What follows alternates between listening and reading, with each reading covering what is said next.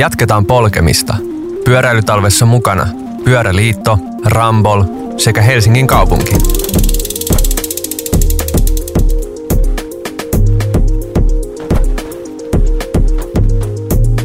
Hyvät kuulijat, tervetuloa pyöräilytalven pariin. Täällä ovat juontamassa myös tällä viikolla Martti Tulenheimo. Hyvää päivää. Hyvää päivää. Sekä minä, Fedja Kamari. Meillä on täällä jälleen myös arvovaltainen vieras, Marek Salermo, liikenneinsinööri Helsingin kaupungilta. Lämpimästi tervetuloa. Kiitos paljon. Meistä olisi mukava jutella hieman Marek sun taustasta. Sä oot ehkä tuttu nimi ja tämmöinen, voisi sanoa ehkä jopa tietynlainen legenda, kuten meidän kaikki vieraat täällä no, no. tuppaa olemaan. Ja hieman ehkä tota, jutella, mitä kaikkea sä oot saanut aikaan, miltä, miltä tota, asiat vaikuttaa näin nykyhetkestä peilaten tuonne historiaan. Meillä on ollut myös tapana, että Martti taitavana kielenkäyttäjänä ja seuranpitäjänä esittelee meidän vieraat, antaa tämmöisen niin kuin briefin, brief ja introduction teille kuulijoille. Ja haluaisitko sä jatkaa tätä meidän perinnettä Martti myös Marekin kanssa? Joo, kiitos oikein mielellään ja tervetuloa lämpimästi Marek Salermo tänne mukaan.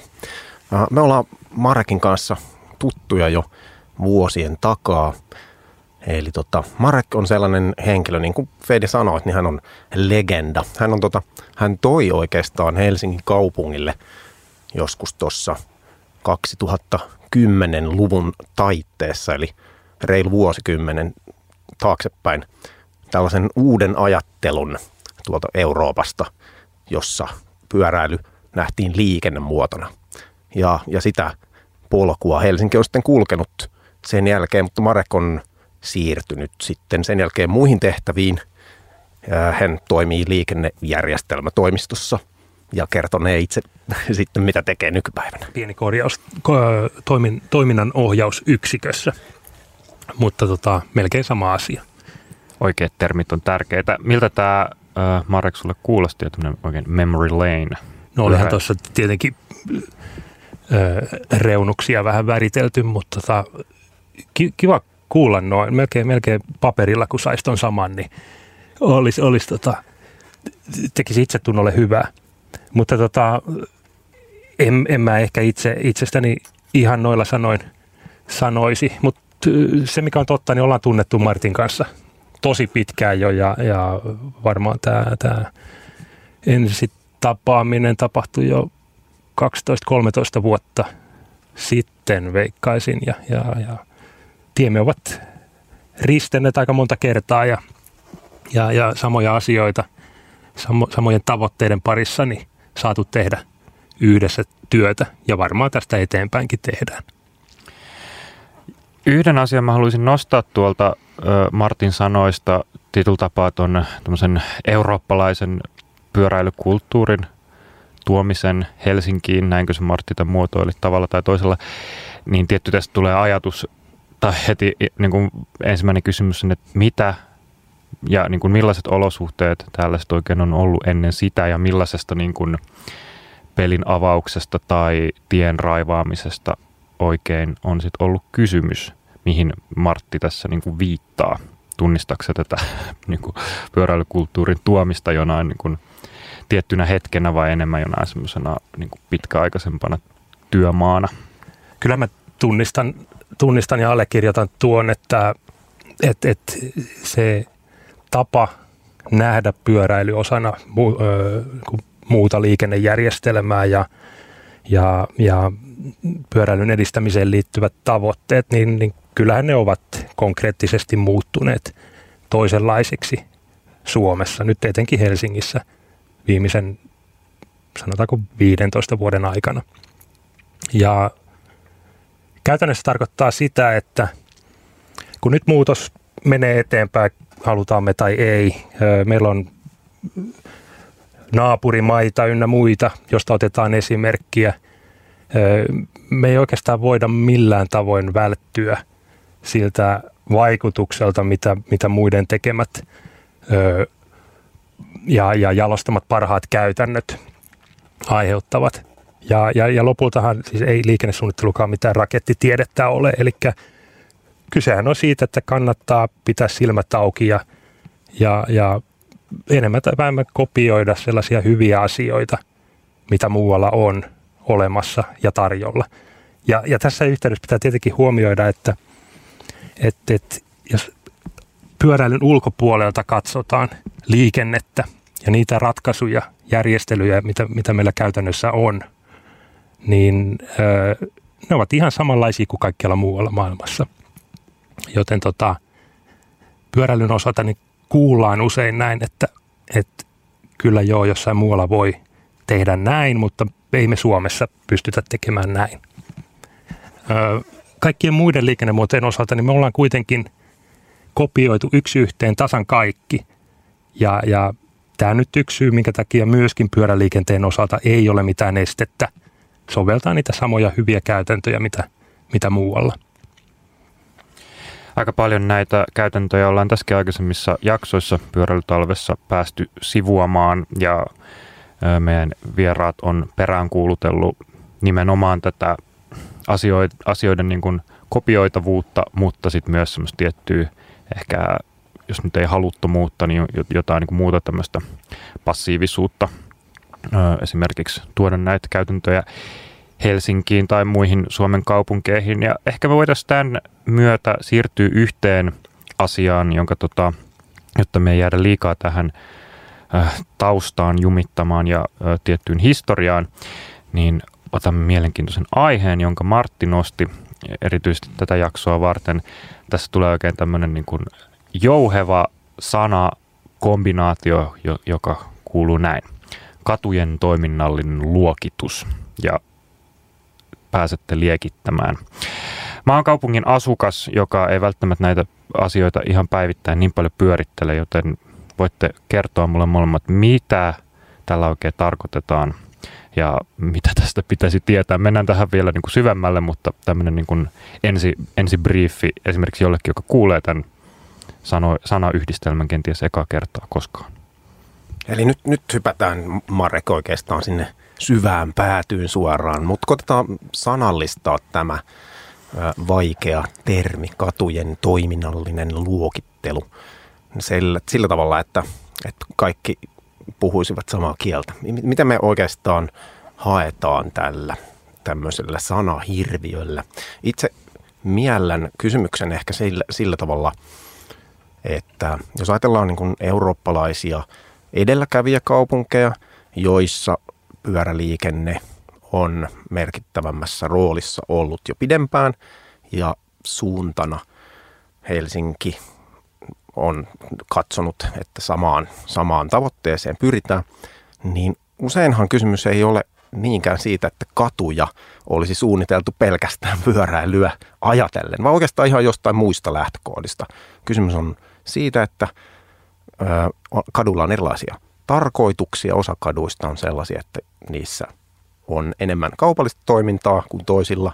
Osa kaduista on sellaisia, että ihmiset asuvat niillä ja liikkuvat useimmiten jalan paikallisesti. Ja sitten taas on semmoinen pieni osa katuista, jotka voidaan nyt mieltää vaikka Helsingissä paljon keskustelussa ollut Sörnäisten rantatie yhtenä tällaisesta, niin palvelevat, palvelevat semmoista moottoriajoneuvojen suurta määrää liikuttavaa tarkoitusta. Niin tämmöisestä lähtökohdasta itse hahmotan tämän. Että kaduilla on yksinkertaisesti olemassa erilaisia tarkoituksia. Jos unohdetaan kokonaan tästä nyt pyöräily, niin miten, miten sinä niin kuin liikennesuunnittelun ammattilaisena lähestyisit tätä? Toi, toihan on hyvä aihe ja, ja arvatenkin olet valinnut tuon aiheen nyt tämän päivän keskustelun sen takia, että, että ihan hiljattain me Helsingissä päivitimme katujen toiminnallista luokittelua koskevia periaatteitamme. Ja, ja mikä siitä tekee tärkeän ö, kaiken liikennesuunnittelun ja, ja myös ja erityisesti pyöräliikenteen osalta on se, että, että kuten sanoit, niin, niin liikennemäärä tai autoliikennemäärä, joka kaduilla on, niin sanelee käytännössä hyvin pitkälti sen, että minkälaiset edellytykset ja olosuhteet muiden kulkumuotojen edistämiselle kyseisillä kaduilla sitten jää jäljelle. Ja, ja tota, Sen takia on tärkeää pystyä ö, jonkinlaisella järkevällä lähestymistavalla niin, niin strukturoimaan katuverkkoa siten, että me saadaan kokonaisuuden kannalta liikenteellisiä haittavaikutuksia minimoitua. Ja, ja kokonaisuutena luotua sellaisia olosuhteita, jossa, jossa tota, jokaisen kadun käyttäjän ö, tai käyttäjäryhmän tarpeelliset ö, vaatimukset tulevat huomioiduiksi. Ja, ja tässä meillä on, on ö, pitkä tällainen historian kantolasti ollut harteillamme pitkään jo. Me ollaan omaksuttu tuolta 60-luvun Ruotsista tällaiset periaatteet, jonka mukaan ö, olemme suhtautuneet pyöräilyn, myöskin jalankulun ja autoliikenteen sekoittamiseen tai yhdistämiseen, integrointiin hyvin, hyvin kriittisesti ja lähteneet kaupunkimaisessakin ympäristössä erottelemaan kulkumuotoja toisistaan. Erottelu tar- tarkoittaa aina kasvanutta tilan käyttöä, öö, erillisiä reittejä, sitten saattaa tulla sosiaalisia ongelmia ynnä muuta. Ja sitten jos tehdään erillisiä reittejä, niin totta kai jompikumpi reitistöstä on suorempi kuin toinen. No vähän ehkä, ehkä oikasten nyt, niin meillä on taustalla pitkäaikainen liikennesuunnittelu filosofia, jonka mukaan on, on tehty tällaista ensiluokkaista ö, olosuhdeympäristöä autoliikennepainotteisesti ja, ja sitten jätetty monet kestävämmät kulkumuodot pikkasen vähemmälle huomiolle.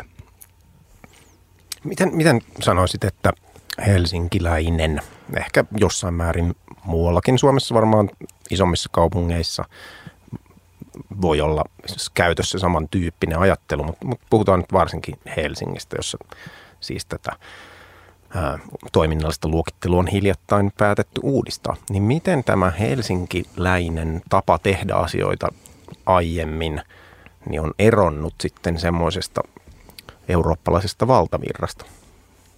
No me sanotaan, että kaikkialla on viime vuosikymmenten aikana niin tämä, tämä näkötapa katujen toiminnalliseen luokitteluun niin, niin elänyt. Mutta yksi keskeinen asia siinä on ollut, ollut aina erona, jos vertaa nyt erityisesti Ruotsia ja Suomea muihin maihin. Eli niin kuin äsken viittasin näihin ruotsalaisiin 60-luvun käytäntöihin, niin, niin siinä missä me lähdimme silloin ö, hyvin voimakkaasti tällaiselle ö, tielle, jossa erottelimme kulkumuotoja, heikko, heikkoja ja, ja ö, suoja, suojaamattomia kulkumuotoja autoliikenteestä, niin samanaikaisesti hollantivetosesti oli olemassa tämä toinen näkökanta, että kulkumuotoja pystyy yhdistämään. Ongelma on lähinnä se, että jos auto ajaa tai moottoriliikenne ajaa liian kovaa tai se määrä on liian suuri, niin silloin edellytykset kulkumuotojen yhdistämiselle eivät toteudu. Ja, eli, eli sellainen tietty absoluuttinen näkö, näkötapa ö, oli voimissaan meillä, meillä ö, Suomessa ja Ruotsissa ja muualla sitten ö, jäi vielä elämään tämä, tämä ymmärrys siitä, että liikennettä voi rauhoittaakin, jolloin ei tarvi erotella näitä kulkumuotoja. Ja, ja sitten mihän me ollaan huomattu, että, että tietenkin Suomessa, myöskin Ruotsissa 20 vuotta sitten huomattiin, että, että tämä, tämä suunnittelu praktiikka, jota, jota edistettiin autoistumisen kulta-aikaan, niin sehän oli sitten lopulta utopia. Eli ei kaupunkia voisi, kun, kun se tiivistyy tällaiseksi, mitä Helsingin kantakaupunki on, niin ei, ei, ei me pystytä kulkumuodoille ö, tekemään omia erillisiä järjestelyjä. Tai pystytään, mutta sitten siitä tulee Itäpasilla. Eli, sinne voi mennä katsomaan, mitä se tarkoittaa.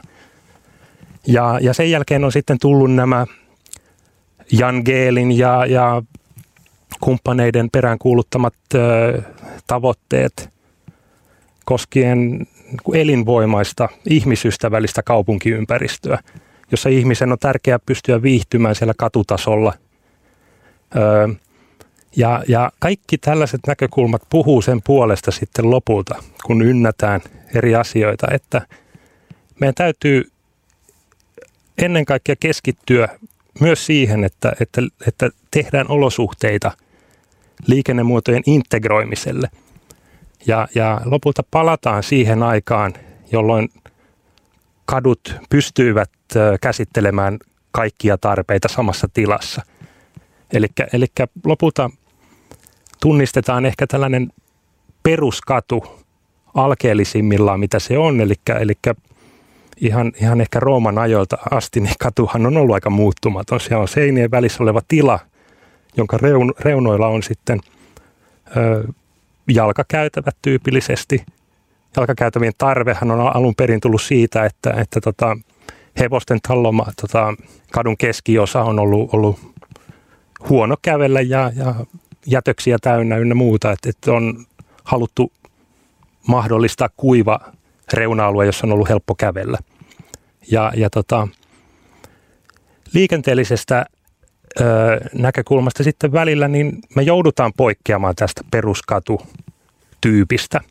Eli liikenteellisten tarpeiden vuoksi laittamaan sinne vähän ylimääräisiä ajokaistoja, kääntyviä kaistoja, eli, eli huolehtimaan sitä liikenteen sujuvuudesta ja välityskyvystä. Joudutaan laittamaan liikennevaloja – ynnä muuta.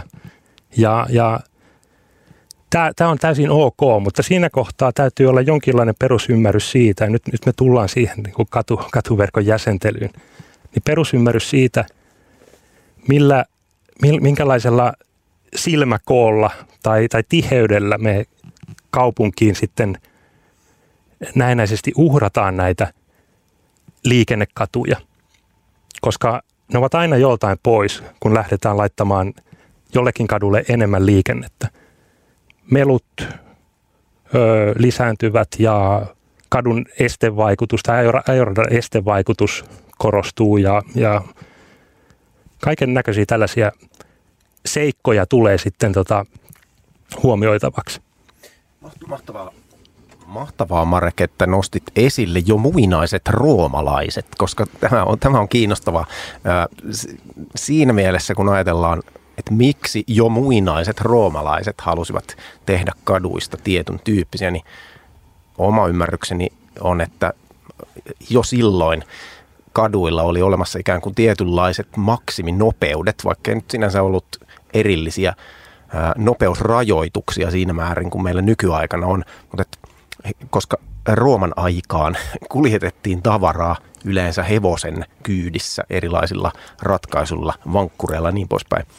Hevosella on neljä eri no, käyntivauhtia, joista se hitain on nimenomaan se käynti. Ja sitten on, on olemassa ravia ja sitten on olemassa laukkaa ja sitten on se kaikista nopein eli nelistys, eli tämä neljäs vauhti.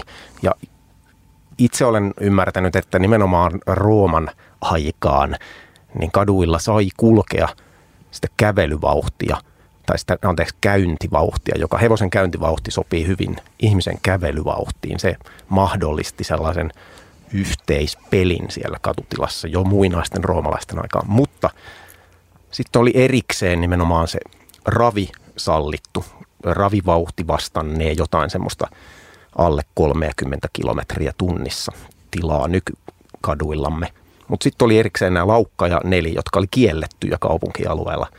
Eli kiinnostavaa, että nyt me puhumme vuonna 2021 roomalaisista, jotka olivat keksineet tietyllä tavalla sellaisia asioita, joita me yritämme nyt uudelleen tuoda takaisin. Toi on kiinnostava. Mä oon lukenut varmasti jotain vastaavaa historiikkia. En ehkä ihan noin yksityiskohtaisesti sitä muista kuin sinä, mutta tota, kiinnostavaa tuo on ja, ja lopulta ei kovin yllätyksellistä kuitenkaan, koska kautta historian niin, niin yleensä on kyse muodista tai liikennesuunnittelusta tai, tai, tai jonkun urheilulajin harjoitusmetodeista, niin hyvin usein, melkein aina väistämättä kehitys kulkee ympyrää. Ja jossain vaiheessa palataan johonkin, jossa ollaan melkein aikaisemmin jo oltu. Siihen tulee jotain pieniä uusia vivahteita ehkä mukaan. Mutta sama on käynyt liikennesuunnittelussa. Eli tässä, jos missä on, on hyvin pitkälti kyse siitä, että me ollaan monessa asiassa palaamassa juurille. Ja, ja sen kehityksen taustalla on varmasti se, että me ollaan ymmärtämässä niitä hyviä asioita, joista sitten jossain vaiheessa, kun kehitys on, on aikaisempina vuosina mennyt eteenpäin, niin ollaan luovuttu hyvistä asioista, huomattu, että ei me tosta haluttu luopua. Ja sitten me ollaan jossain vaiheessa aika, aika lailla takaisin, jos ei ihan lähtöruudussa, niin melkein niin kuin samanlaisessa ö, ongelman asettelussa ja, ja ratkaisun haussa. Eli, eli jos yritän itse tässä nyt punoa näitä narunpätkiä yhteen, että mistä katujen toiminnallisessa luokittelussa mahdollisesti voi olla kyse, niin menenkö metsään, jos ajattelen asian näin, että, että ikään kuin jotta me emme joutuisi luopumaan esimerkiksi vaikka viihtyisyydestä ja asuinalueiden rauhallisuudesta ja semmoisesta tietynlaisesta ihmisen mittakaavasta, niin meidän täytyy valikoida ne väylät kaupungissa, joissa voidaan liikkua, oli ajoneuvo mikä tahansa, niin sitä niin sanottua laukkavauhtia tai sitten nelistää. Mutta sen sijaan suurimmalla osalla niin sanottua katuverkkoa, eli siis tätä kaupungin kaikkia katuja, niin meidän täytyy valita se suuri peittoalue, jossa vain ravivauhtia saa kulkea ja sitten erikseen vielä ne, se osa kaupungista, jossa vain käyntivauhti on sallittua. Tuo on, on oikein hyvin havainnollistettu ja, ja, ja, ja, ja sanoiksi puettu. Öö, me ollaan nyt, nyt kun päivitettiin tätä Helsingin katuluokittelujärjestelmää, niin otettiin historian kirjoista myös tällainen vanha, vanha määrittelytapa uudestaan käyttöön, jonka mukaan automatka periaatteellisesti koostuu kolmesta vaiheesta, eli lähtövaihe, siirtymisvaihe ja saapumisvaihe. Ja tämä on hyvä tapa kanssa niin kuin ajatella automatkaa ja, ja, ja, sitä kautta sitä infrastruktuuria, mitä keskimäärä, keskimääräiselle automatkalle halutaan tarjota. Eli samalla tavalla kuin lentokone lähtee lentoasemalta, niin siinä alkuun körötellään hiljaa kiitoradalle. Se on sitä lähtövaihetta. Sitten tulee se päävaihe, lennetään tai ajetaan nopeasti. Ja sitten tulee tämä saapumisvaihe ja mennään, mennään hitaammin perille. Ja, ja tietenkin se siirtymisvaihe silloin, kun on kyse normaalista automatkasta, sehän on se ylivoimaisesti pisin vaihe. Ei tarvi olla mikään, mikään mökkireissukaan kyseessä, kun siirtymisvaihe sitten on se päävaihe. Ja, ja ajankäytöllisesti sitten, niin se on aika sama lopulta, onko siellä lopussa ja alkupäässä joku 500 metrin pätkä, mitä ajetaan hitaammin. Se ei siihen kokonaismatkakestoon hirveästi vaikuta. Ja, ja ö, juuri, juuri niin kuin tuosta näkökulmasta sitten, niin, niin karkeasti katuverkon voi hyvinkin mieltää. Se on ihan, ihan oikein, että mieltää sen sellaiseksi tota, siis koostuvaksi kahdenlaisista kaduista. Ne, ne jotka, joilla on selkeä niin kuin liikenteellinen merkitys, eli siirtävät liikennettä A-sta b ja ne, jotka palvelevat ainoastaan – matkan lähtö- ja saapumisvaiheita. Ja lähtö- ja saapumisvaiheet, ne alueet, joilla nämä vaiheet tapahtuvat, niin ne on niitä tärkeitä ö, pyöräliikenteen näkökulmasta, mutta etenkin sitten niin kuin sen, sen tavallisen ihmisen näkökulmasta, joka liikkuu siellä jaloin, tai lapsi, joka pelaa siinä kadun reunustalla palloa tai, tai ynnä muuta – Eli se on sellainen kaikki, kaikki voittaa tilanne, että me pystytään rauhoittamaan katu, luomaan viihtysää, hyvää toimivaa kaupunkiympäristöä. Ja sitten kuitenkin sen autoliikenteen näkökulmasta sillä ei ole liikennejärjestelmätasoisia vaikutuksia, että me rauhoitetaan joku pieni alue.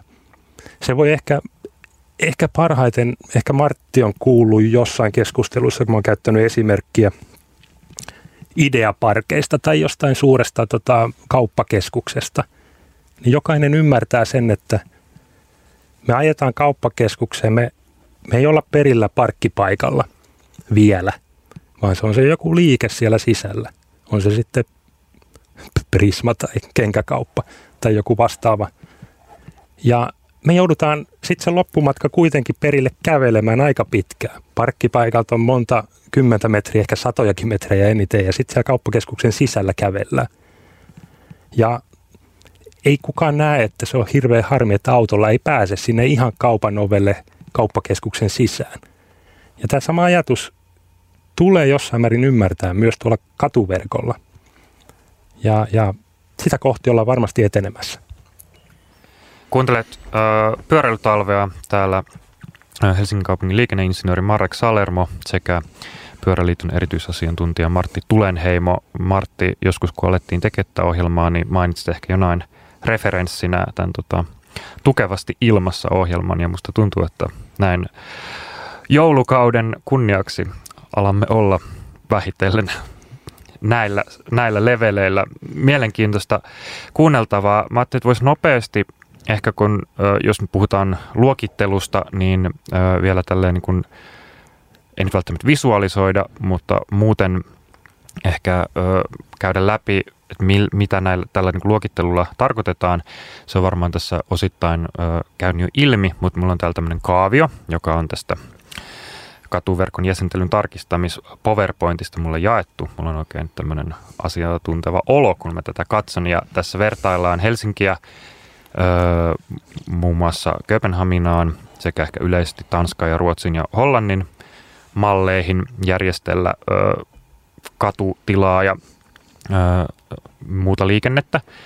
Ja useimmissa näissä kaupungeissa ja maissa on kolme erilaista luokkaa – josta ylimpänä ja myös ylimpänä tarkoittaa ehkä niin liikennemääriä ja ajonopeuksia on erilaiset joko moottoriväylät tai läpiajotiet, seudulliset päätiet, nämä on vähän eri nimisiä eri paikoissa, mutta mitä nämä vaikka Helsingissä on, niin Tuusulan väylät, Lahden väylät, kehätiet ynnä muut, minne tota,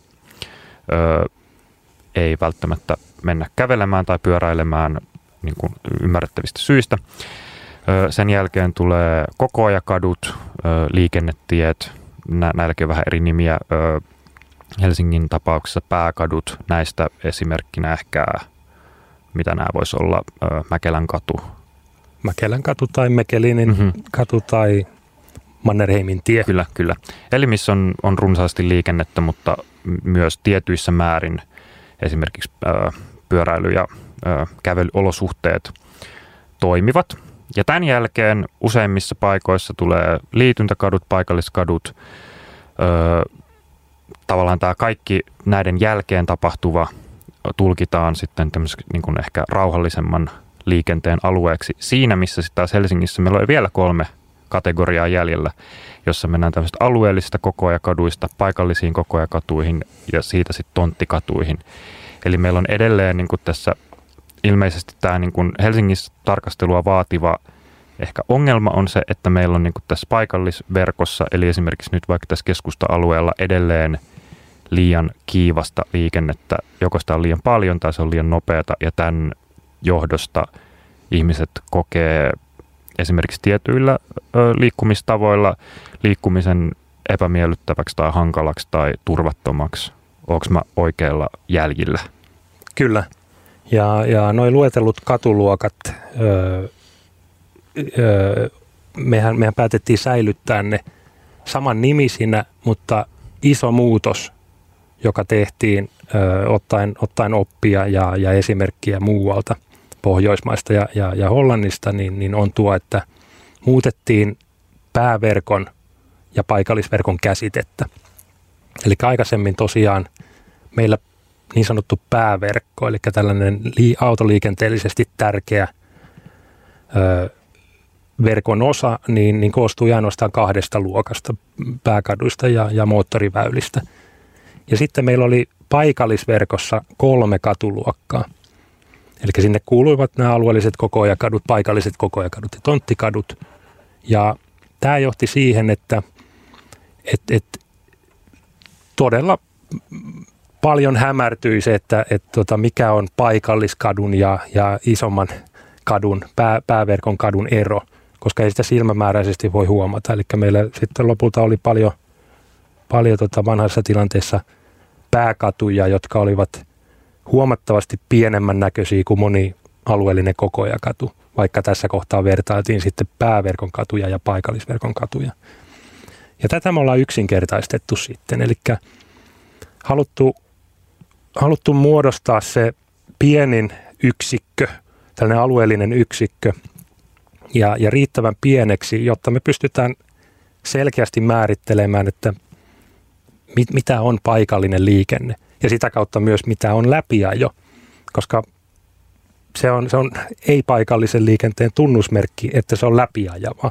Eli t- tässä on oikeastaan niin kuin, ö, karkeasti otettuna ö, liikenteen kaikki esiintymismuodot. Yksi on läpiajavaa ja toinen on paikallista, eli perille saapuvaa tai, tai paikallisesta kohteesta lähtevää. Ja tämän asian selkeyttäminen oli oikeastaan tuo meidän ö, päivitystyön ydin – ja, ja toivon, toivon vakavissani, että ja, ja uskon, että tämä voisi olla se, se siemen, josta, josta nyt niin voimme, voimme ö, niin päästä sellaisen suunnittelutavan äärelle, joka, joka sitten var, niin kuin varmemmin kuin nykyään niin, niin tuottaisi sitä toimivaa kaupunkia ja sitä tukevaa katuverkkoa. Jotenkin itse tulkitsen tätä sillä tavalla, että, että me ollaan vuosikymmenten saatossa Helsingissä varsinkin niin onnistuttu miettimään asiat monella tapaa hirveän monimutkaisesti. Meillä on ikään kuin luotu jonkinlaiset selkeät periaatteet, mutta niiden selkeiden periaatteiden ehkä sivutuotteena on syntynyt tietynlaista monimutkaisuutta, jota ikään kuin nyt sitten on tässä 2020-luvulla päätetty ruveta yksinkertaistamaan ja siinä voisi käyttää tämmöistä tunnettua periaatetta kuin KISS, eli Keep It Simple Sugar. Ja, ja toi on tosi tärkeä. Mä en tiedä, tuleeko tämä nyt, niin kuin, onko tämä vinkki siitä, että me aletaan pyöristämään tätä sessiota kohti loppua, mutta mut itse joudun nyt palaamaan siihen, mitä ihan aluksi sanoin, että, että liikennesuunnittelu ei ole rake, rakettitiedettä. Ja, ja, ja lopulta ja yleensä, tämä on melkein niin kuin pe, perussääntö, että teoreettiset mallit, on se sitten kyse liikennesuunnittelusta tai, tai jostain muusta, niin ne lähtökohtaisesti aina niiden tulee olla yksinkertaisempia kuin mitä käytäntö on – helsinkiläisessä liikennesuunnittelussa ja suomalaisessa liikennesuunnittelussa mehän ollaan oltu päinvastaisessa tilanteessa. Eli teoreettinen malli on monimutkaisempi kuin mitä käytäntö on.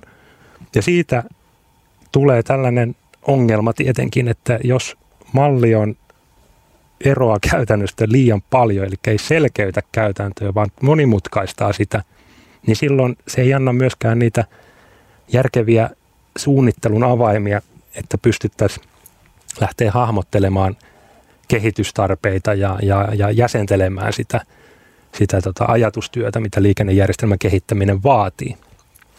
No jos me vielä ajatellaan tätä ö, luokittelua ja tiettyjä niin kuin vaikka katu, ö, katujen ja ö, alueiden tiettyä niin luokittelun tarkistamista ja mietitään sitten niitä niin konkreettisia tavoitteita ja mahdollisia ö, niin kuin tulevaisuuden kuvia, mitä se voi tuoda, niin millaista se mahdollisesti on? Onko se, ajatellaanko me nyt vaikka, että jos me rauhoitettaisiin jotain jonkun alueen liikennettä enemmän, niin se liikenne siirtyy jonnekin? Tarkoittaako se sitä, että meillä on sitten jossain niin entistä ö, en, enemmän esimerkiksi autoliikennettä, vai onko se tavoite myös siinä, että se esimerkiksi rauhallisempi esimerkiksi niin paikallinen liikenne kannustaa ylipäätään vähentämään sitä niin kuin NS-raskasta tai nopeata liikennettä. Et sen sijaan, että meillä on niin kuin esimerkiksi entistä enemmän porukkaa tuolla kehäteillä tai esimerkiksi noilla kaupungin vähän niin kuin isommilla tota, liikenneväylillä, niin mi- millaisiin tavallaan, millaisiin niin kuin skenaarioihin, optimistisiin skenaarioihin tällä pyritään? No se on, se on vaikeaa tarkemmin nyt miettiä, että mit, miten toi vaik- tapauskohtaisesti tietenkin tulee vaikutuksia.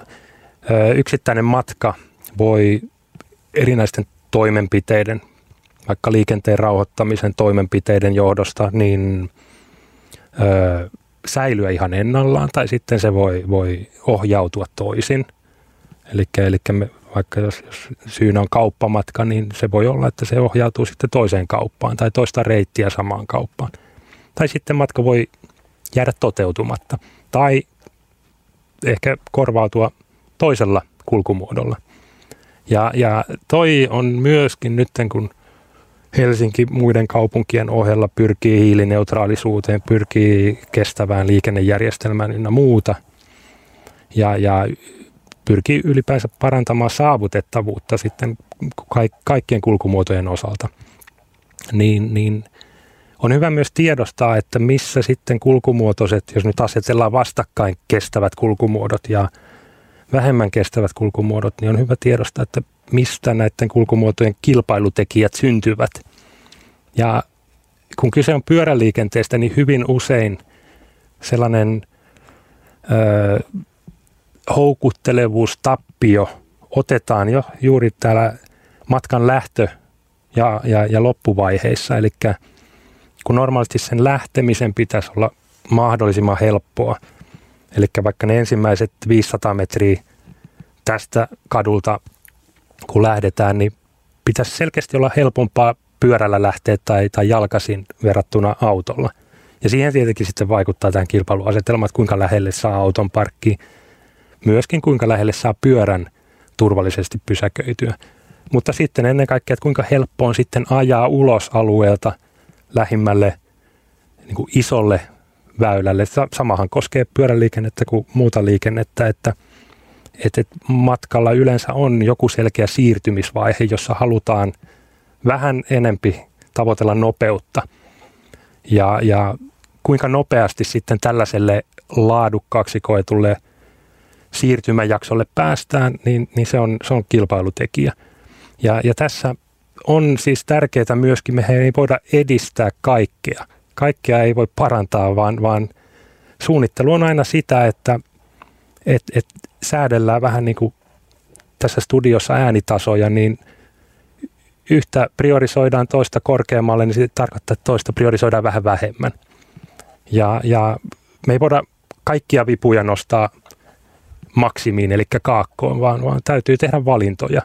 Ja tässä, tässä mielessä niin se kestävä valinta usein on se, että me sillä alueella, joka on jalankulkijalle, pyöräilijälle ja ylipäänsä ihmiselle se tärkein, eli paikalliskadut ja niiden, niiden tota, ympäristö, niin siellä vähän ruuvataan alas sitä autoliikenteen ö, kilpailukykyä, koska sillä sitten lopulta ei ole merkittävää vaikutusta autoliikenteen hyvin puoliin, kun otetaan lähtökohdaksi se normaali, mat, normaali pituinen automatka, jossa on se huomattavan pitkä siirtymisvaihe.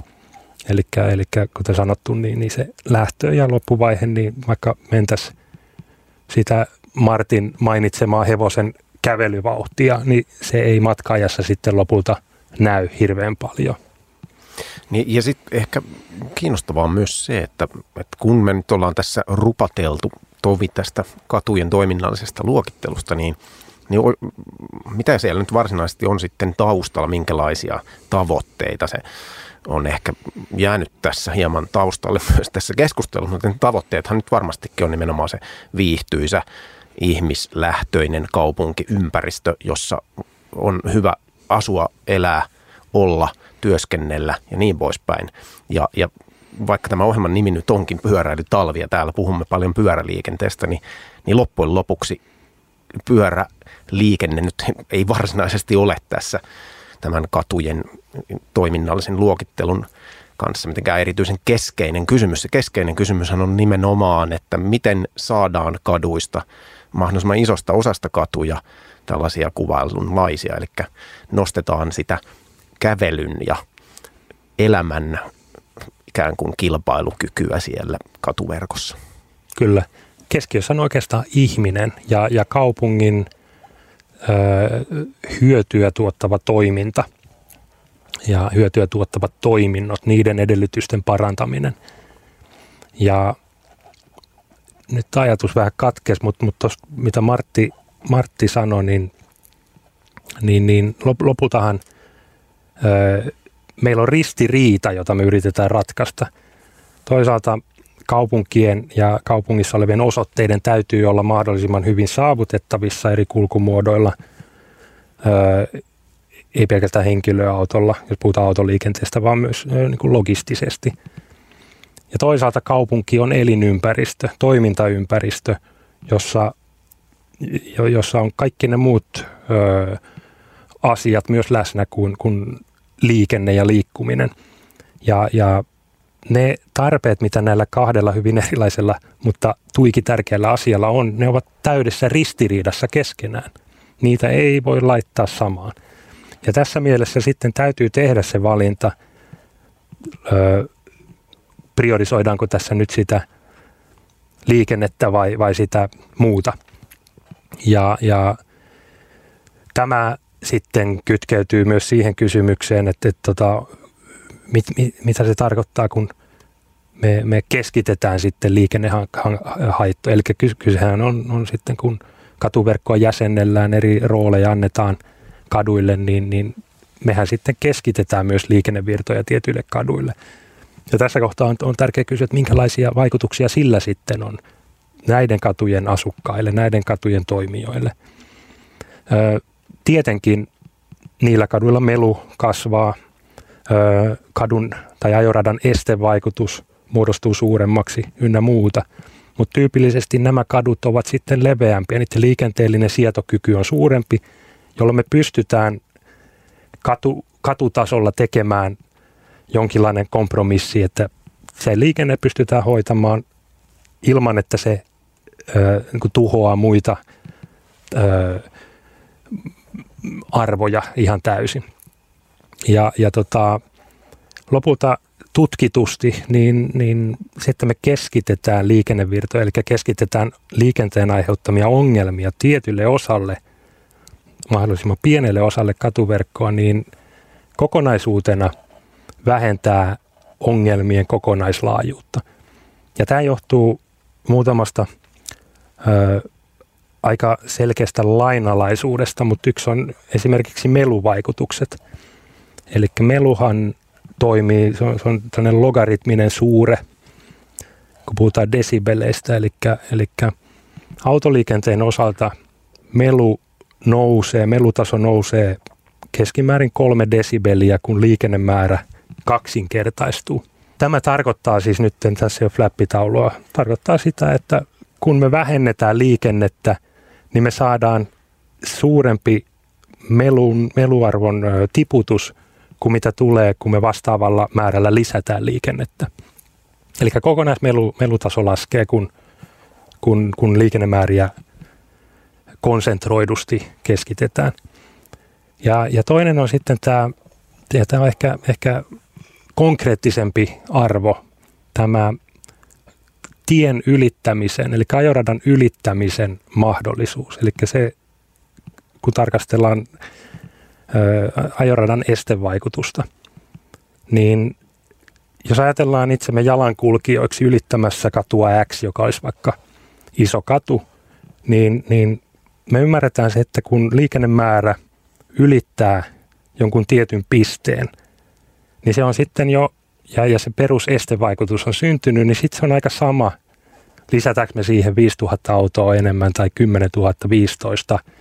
Me ei kuitenkaan päästä sen kadun yli kuin liikennevaloilla. Ja, ja vastaavasti sitten siellä kun alapäässä, kun puhutaan rauhallisista kaduista, niin sillä on hirvittävän iso vaikutus, onko sillä kadulla vaikka 4000 autoa tai 2000 autoa.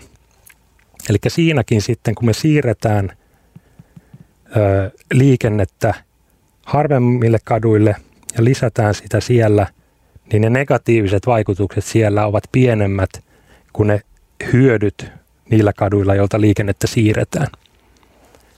Ja, ja tässä ollaan nyt pitäisi olla, jos me oltaisiin televisiossa, niin näytettäisiin tätä ruotsalaisen Karl Schilkin klassikko piirrosta, jossa hän on kuvannut kaupungin kadut tällaisiksi rotkoiksi, joita pitkin jalankulkijat, tai jonka yli sitten jalankulkijat pääsee tällaisia lankkusiltoja pitkin. Ja nämä lankuthan tietenkin sitten symboloivat suojateitä. Ja sehän on se tilanne, mikä väistämättä meillä on silloin, kun meillä on katu, johon joudutaan liikennettä laittamaan paljon. Mutta sitä tilannetta me ei haluta muilla kaduilla. Voidaan koettaa jotenkin linkata tämä. Tämä voi olla myös useille tuttu tai aika, aika klassikko kuva, niin kuin mainitsit, mutta voidaan koettaa laittaa se tuonne tuota ohjelmatietoihin, koska tässä on osutaan kyllä naulan kantaan. Mä jotenkin jäin tässä paljon pohtimaan sitä, niin kun, jos ajatellaan Helsingin ydinkeskustaa ja niin kun kantakaupunkia, sen niin kun houkuttelevuutta asuinympäristönä ja ehkä niin kuin viime vuosien esimerkiksi ö, sitä, että jos me ajatellaan vaikka Hämeentien ja Hesarin isoja työmaita, jotka vaikuttaa niin tuohon itäiseen kantakaupunkiin ja Kallion ja Sörnäisten seutuun, sit mitä Töölössä on ollut Mekelinin katua nyt noita kasin ratikan töitä, mitkä vaikuttaa aika ison alueen, niin kuin, joo, pitkän aikavälin hyöty on varmasti niin kuin iso, mutta se niin kuin hetkellinen öö, ja no ehkä riippuu mittakaavasta, use, useampi vuosi voi olla, että se ei tunnu niin hetkelliseltä, mutta se kuitenkin siinä niin isossa mittakaavassa on lyhyehkö aika, mutta se saattaa silti niin kuin, tavallaan vaikuttaa siihen alueen esimerkiksi öö, niin kuin vetovoimaan jollain tapaa.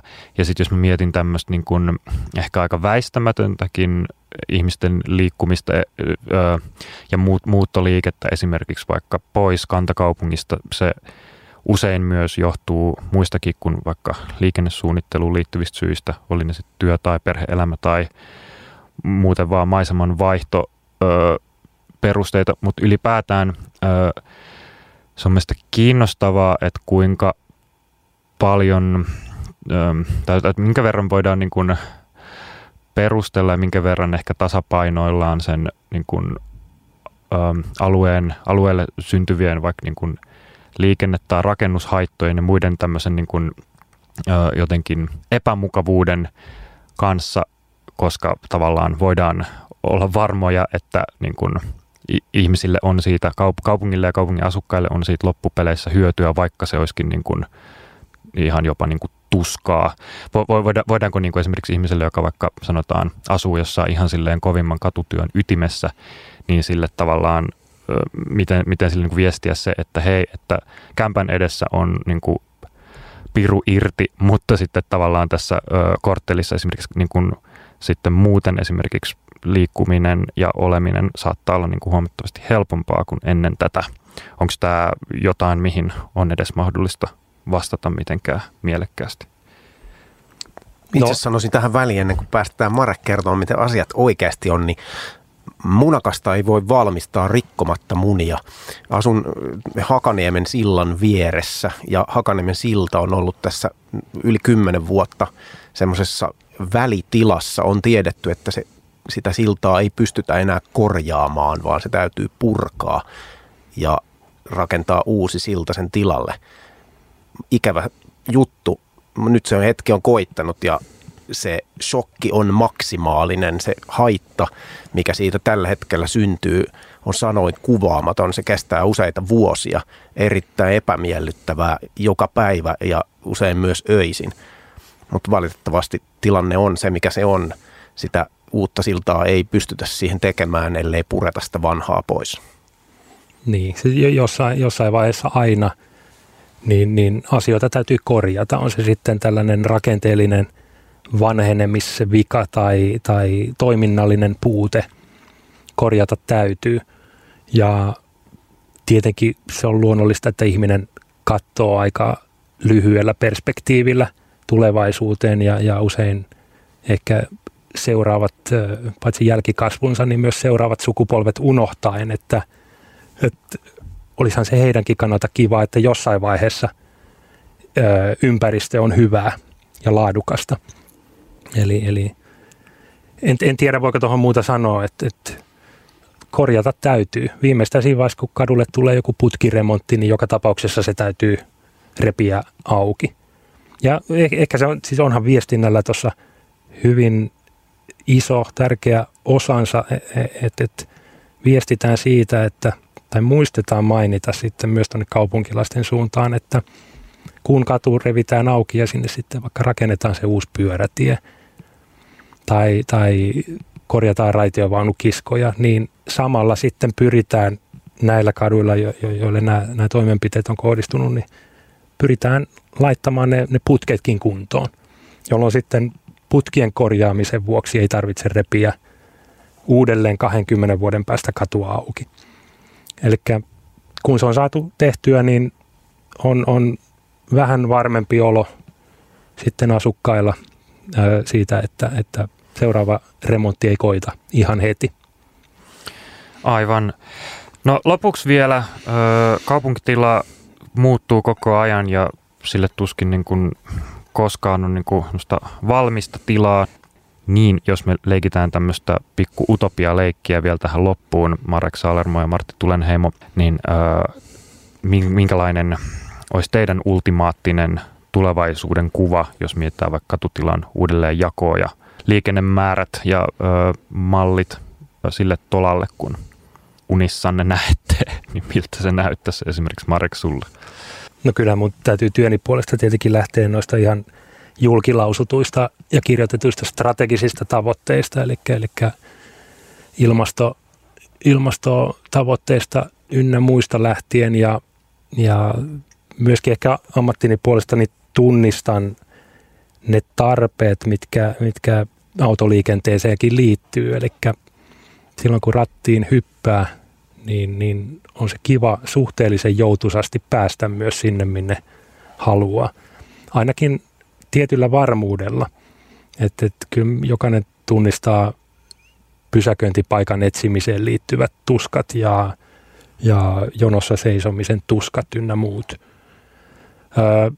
Se, miten liikennemääriä säätää eri kaduilla, niin se ihan, sanotaanko, että se vaatisi sit sitä suunnittelupöydällä istumista ja, ja miettimistä. Mutta mut tärkeänä pitäisin sitä, että pystyttäisiin sit niitä, niitä päävirtoja kohdistamaan sellaisille väylille ja, ja kaduille, joilla on sitä sietokykyä, sinne samalla tehdä ne, ne tärkeät ö, jalankulkua ja, ja pyöräilyä tukevat järjestelyt, joita on tarpeen sitten, kun autoliikenne lisääntyy ja, ja nopeudet kasvaa. Ja sitten toisaalta se kolikon kääntöpuoli, että, että mahdollisimman suuria alueita, näitä paikallis, paikalliskatujen palvelemia alueita, jossa pystytään sitten sitä liikennettä, nimenomaan läpiajavaa liikennettä, niin karsimaan pois, jotta, jotta tota, saadaan ihmisille hyvää ympäristöä. Mites Martti, näettekö samaa unta vai onko sulla erilainen skenaario mielessä? No jos lähdetään tukevasti ilmassa hengessä liikkeelle, terveiset vaan Jukka Relanderille ja Tuomas Nevalinnalle. Jos lähdetään siitä liikkeelle, että mitä oikeasti unelmoisin, niin itse haaveilen toki sellaisesta keski-eurooppalaistyyppisestä tilanteesta, jossa ollaan jo parikymmentä vuotta tehty töitä sen eteen, että tämä Marekin kuvaama tilanne on totta ja ollaan sen avulla sitten saavutettu sitä asumisen viihtyisyyttä kuitenkaan uhraamatta liikenteen sujuvuutta. Eli tämmöinen niin kuin hollantilaistyyppinen, ehkä Kööpenhamina henkinen visio olisi se, mitä itse niin kuin haaveilisin pidemmällä aikavälillä. Mutta tämän huomioiden, niin sit toisaalta meillä on tuossa ihan lätäkön toisella puolella semmoinen huikea esimerkki kaupunki. Suomi oli monta sataa vuotta osa Ruotsin valtakuntaa ja meidän yhteinen pääkaupunkimme Tukholma silloin on tehnyt näitä töitä lujasti ehkä noin vuodesta 2000 lähtien, eli 21 vuotta suurin piirtein. Ja siinä ajassa on saavutettu jo oikeasti aika iso osa niistä unelman palasista, joista itse haaveilen. Eli nautin suunnattomasti, on viettänyt kesiä Tukholmassa ja se, miksi menen sinne yhä uudestaan, on nimenomaan se, että siellä on saavutettu se asumisviihtyisyys huomattavasti paremmin kuin Helsingissä valitsemalla ne paikat, jossa liikenteellisesti tärkeimmät väylät imevät suurimman osan moottoriajoneuvoista. Ja sitten isompi osa katuverkosta on pystytty sitten sen ansiosta muokkaamaan sellaiseksi, että toki jokaiseen osoitteeseen pääsee autolla, mutta nimenomaan tämä läpiajoliikenne on tehty mahdottomaksi. Voi ruotsalaiset aina jaksaa pistää kateeksi. Hei, mahtavaa. Kiitos teille molemmille tästä. Marek Salermo, liikenneinsinööri Helsingin kaupungilta sekä Martti Tulenheimo, Aisa Pari, erityisasiantuntija Pyöräliitosta. Pyöräilytalvi jää nytten pikku joulutauolle ja uuden vuoden tauolle. Samalla toivotan teille oikein mahtavaa joulun aikaa. Nauttikaa siitä. Pyöräilytalvi palaa tammikuussa uusilla aiheilla. Jatkamme tätä soppaa ja paljon muuta myös. Perehdymme esimerkiksi erilaiseen pyörämatkailuun ja erilaisiin vapaa-ajan elämyksellisiin pyöräilykokemuksiin, jotka ovat yhtä tärkeitä, ehkä jopa tietyllä tapaa, jos nyt halutaan laittaa tärkeysjärjestykseen. No ei me ehkä pysty laittamaan, mutta kova kovaa vastaan pyöräilyn taustat ja pyöräilyn elämykset näissä vesissä liikumme vuonna 2022. Kiitos tästä vuodesta ja jatkamme oikein rauhallista joulun aikaa kaikille. Kiitos. Jatketaan polkemista. Pyöräilytalvessa mukana Pyöräliitto, Rambol sekä Helsingin kaupunki.